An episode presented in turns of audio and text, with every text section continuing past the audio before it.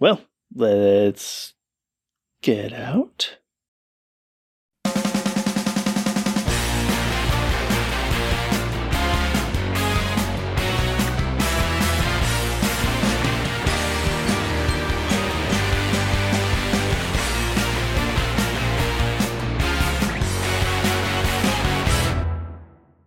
How's it going? It's going pretty good. I can compress that in too, so it seems like it just instantly. right- no, no, right don't do that. no, but then it would destroy like uh, the the illusion of uh, spontaneous conversation. Is would be yes, the destroyed. organic nature would be Mhm. artificially destroyed. Yeah. Why else do our five people uh, listen to the show every week? The show called It's Just Called Two Brothers. We're the brothers. I am Will. I'm James. Okay, then. What's going on? Well, I was reading an article about Frank Oz. It was not just about him, but uh, it was an interview Okay. with him as well. The author went back and forth between comments and uh, questions and so forth. Was there a, what's the occasion for the You know, I don't overview know. or whatever? I, I'm not, not sure. Huh. I don't recall that there was a, a, a particular occasion. Really? Yeah, she just interviewed somebody who Hmm. was um, a big part of her childhood. Hmm, Um, right. I can't remember her first name. Freeman is her last name, but Hmm. But it was it was good. They talked a lot about the the Muppets and characters that he uh, voice acted, Mhm. as well as appearances. He said he was John Landis's go to whenever whenever Landis needed a prick. yes. Get him. You're not wrong. Was, um, the, uh, the the cop in Blues Brothers. Didn't, Yep, didn't and Landis in, direct that? uh, tr- and in Trading Places. Trading Places, right.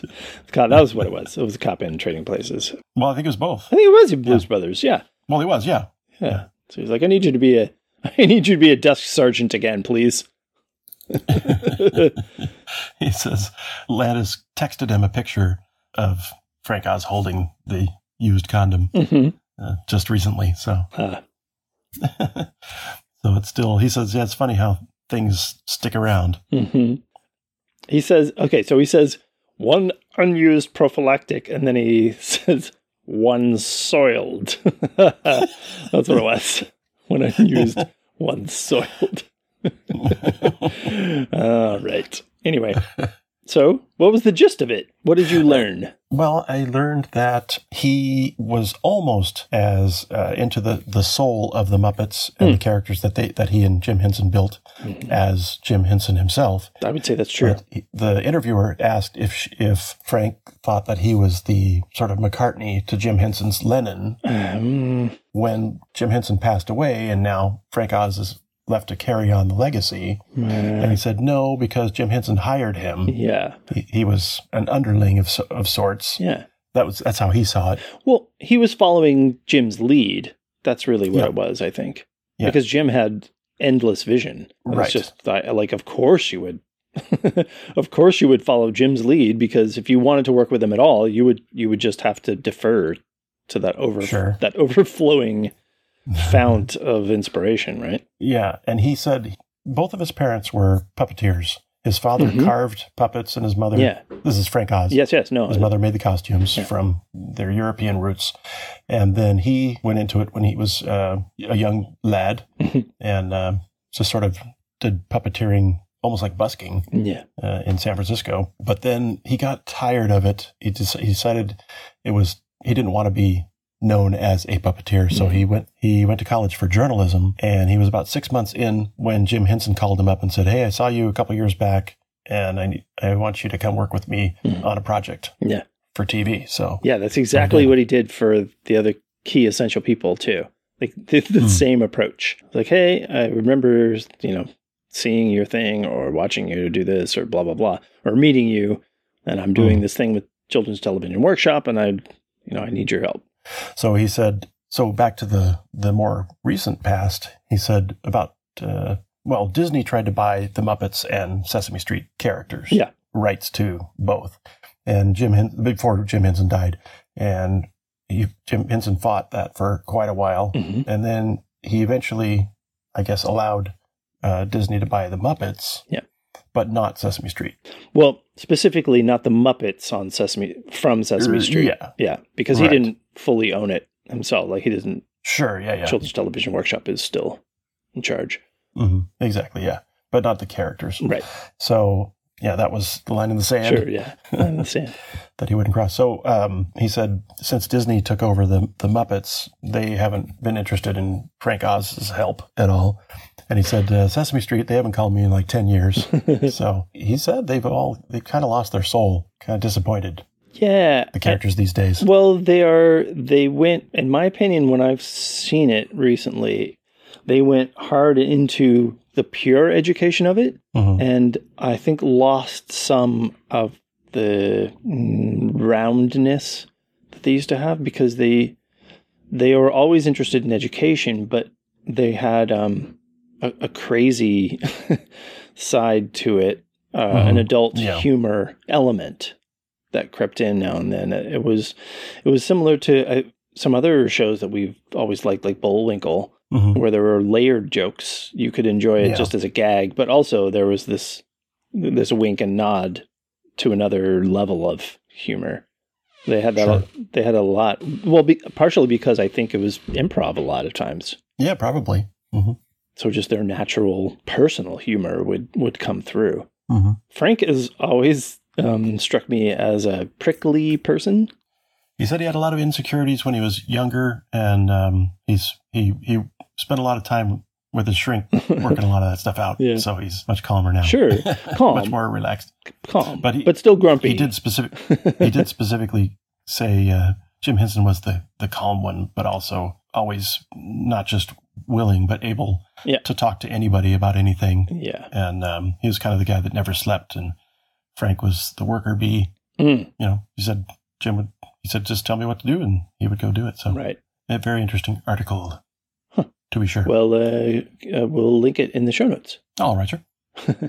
What's new on your side? Mm, I've been going through the remaining boxes that have to be unpacked, and we just got another set of shelves up. Oh. So uh, I have been going through stuff that my personal books I think will pretty much all go up because I've gone through them and culled what I am able to call psychically, psychologically, Mhm. able to let go of. Oh, good. I'm glad you qualified that. and then for for the inherited books, for mom's books, I'm trying to go through them and see what is sacred to me, what what interests me, and then finally what I am unsure of. Mhm. So most of that I'm trying to see if I can divest. Uh, I will. I'm offering all most of that to you first to see Mhm. uh, if you're interested in any of it. The stuff that uh, either I and it's not that I'm handing you my cast offs, but there are also a bunch of things that I think you would be interested in, or uh, Megan or the girls potentially would be interested in at some Mhm. point right. to go through, regardless of my interest. Mhm. So that's the process that's happening at the moment. is very strange. Unlike most of the other times I've unpacked mom's books, I have found myself going through them more. So I'll start paging through and reading passages to see what I think about. Like for the first time, does this book interest me? As if I Mhm. picked it up in a shop. Mhm. So that's been enlightening in several ways because I've surprised myself in what I've kept and what I have let go. So I saved everything that she wrote in, even slightly, even even just a couple of times because I didn't have time in the moment to Right. really look through it. Yeah, of course. And some of it is just a couple of phrases that say true or uh, yes that are right next to a, a line that she liked. But uh, there's sometimes some marginalia that is extremely insightful. So I uh, I didn't want to keep all that to myself. I want I want to I want you to share that as well uh, as much as I can find. So I stumbled across a textbook and mm, I guess you call it a workbook Hmm. from Latin grammar class that she took at PCC. it's like, Mom, why did you save this? Yeah. Yeah. So I, I let that go. Mhm. let those sure. go. Like uh, hauling around 10 pounds of, of Latin grammar books. Right. But there are a couple of things like the date book that she wrote in for 1984. Mhm. Uh, that is really wild to go through. I, I just I Mm, I cannot bet. wait to hand that over because I, I haven't gone through the whole thing, but uh, Mhm. it's just there's too much really to Yeah. carefully examine. I think I uh, I just want to get a sense of what it is and put it aside for soon to be some. There's some synonym for that. That I don't want to just stick it on a shelf and forget about it. I want to have it in a place where I can go through within the next year. I would hope. Yeah. all the stuff that I haven't gone through. Just got to do, and I struggle making myself do this as well. A little bit either every day or Hmm. every, you know, assigned period. Right. I have about uh, one million photographs to go through Yes. and um, and decide if I want to keep or not sure. as well. And yeah, it's like uh, this. The task is daunting, Hmm. but okay. What if I just take one pack of photos and go through that? You know, not only don't feel like I need to do more, don't allow myself to do Yeah. more. Right? Well- Take it. Okay, I got one done, and now I'm going to move on to other Right. things, and then I'll come back to that another pack some other It's really weird seeing some of that stuff come up uh, from the 80s. Uh, there was a photo, and I was showing Harrison. He said, Who's that? And I was just going through everybody. I said, Well, that's Steve, the, my Mhm. stepbrother. And then, Oh, well, that's Kyle. Uh, that's Pat. Mhm. That's Anthony. like, wow. Who's that? That's that's James. I was like, wow, he's really skinny. Yes, he is. you really lost a lot of hair. I am aware. Uh, no, no, it's you. You are positively thin in this photo. It's uh, from when you were a sophomore, probably, probably a sophomore in high school. yeah, I was doing a lot of. PE. yeah, and we were running around outside still more than not. Yeah. Um, it was Hey, speaking of Pat, by the way, Okay. I happened to, to just uh, stumble upon his. Uh, I don't know if you knew, he always wanted to go into the army. I did not. He talked about that quite a lot when. Uh, I'm sure I heard it, but I don't remember. I and I'm pretty sure he said he wanted to be a ranger. Oh wait, that rings a bell. Mm. I stumbled on his uh, Facebook page Okay. uh, the other day, and he just this past year retired from the army wow. After all this time he's been in um, for so I don't know thirty years. wow. and he's got his ranger badge on and and all. He was like um, chief master sergeant, Yeah. so pretty well decorated. Had a lot of lot of ribbons. yeah. So I'm always amazed to see people that I know in some way who have l- basically lived their dream. mm, That's really cool. Or at Yeah. least it was the thing that they thought they wanted to do and ended up being the thing that they did yeah, for, for 30 or 40 years. let's do your music share. All right. This, I can't believe I haven't shared him in all this time. Uh, one of my musical heroes, Weird Al Yankovic, yes, whom I've met in person. sort of. Indeed. Well, he's extremely shy. We just uh, sort of smiled and nodded, and he acknowledged that I acknowledged I knew who he was. that Yeah. was as far as it went. Uh, so that was, uh, but I think that's all he wanted really at the time. Uh, it's it, it's prescient that you would share his music because just two days ago I saw the episode of Hiking with Kevin with uh, you know Kevin Nealon's Hmm. uh, YouTube channel right. where where he hiked with Weird Al. hmm So that was a good episode. I think you were telling me about it. Uh, I need to go look that up because I do. I, I very much enjoy him and everything he makes. I think Mhm. he's endlessly inventive, of a very good musician, Yes, uh, and a talented arranger. Even more so. That's a for sure. that's a an, uh, an overlooked skill of his. I think Mhm. um, from the very from the very beginning.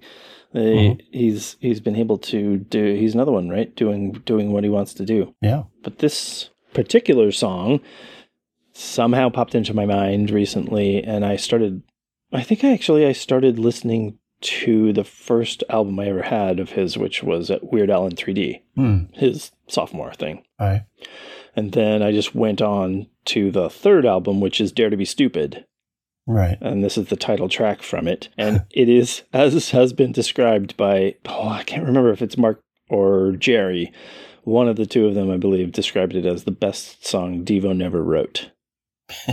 uh, but Mark is uh, very salty about how good this imitates the Devo sound, even though it's not a cover. It's not a parody of any Devo song, but it's Mhm. uh, what Weird Al calls a style parody. Aye. So it's got the flavor of Devo, but not actually one of their songs. It just could have been, and uh, it is it is deliciously silly. But the uh, man, the, the instrumentation and arrangement is genius. I just it's so so good. The the keyboard sounds and the, the way the song evolves and moves is is just right.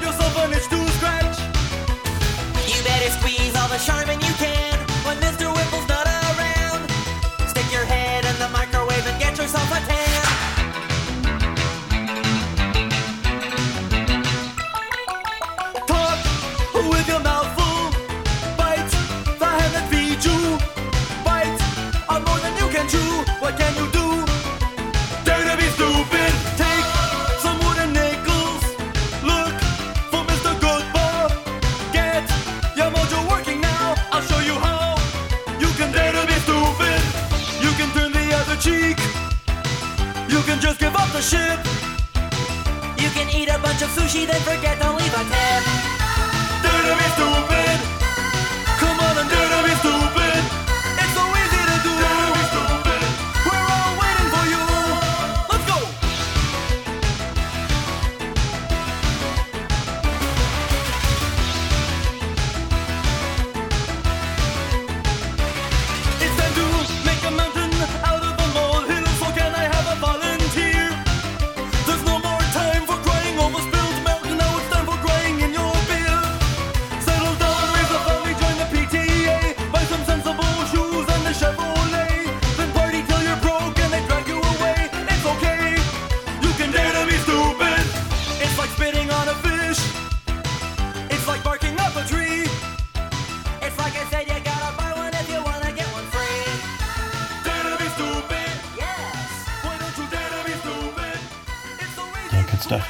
it makes me laugh. That's a Yeah, for sure.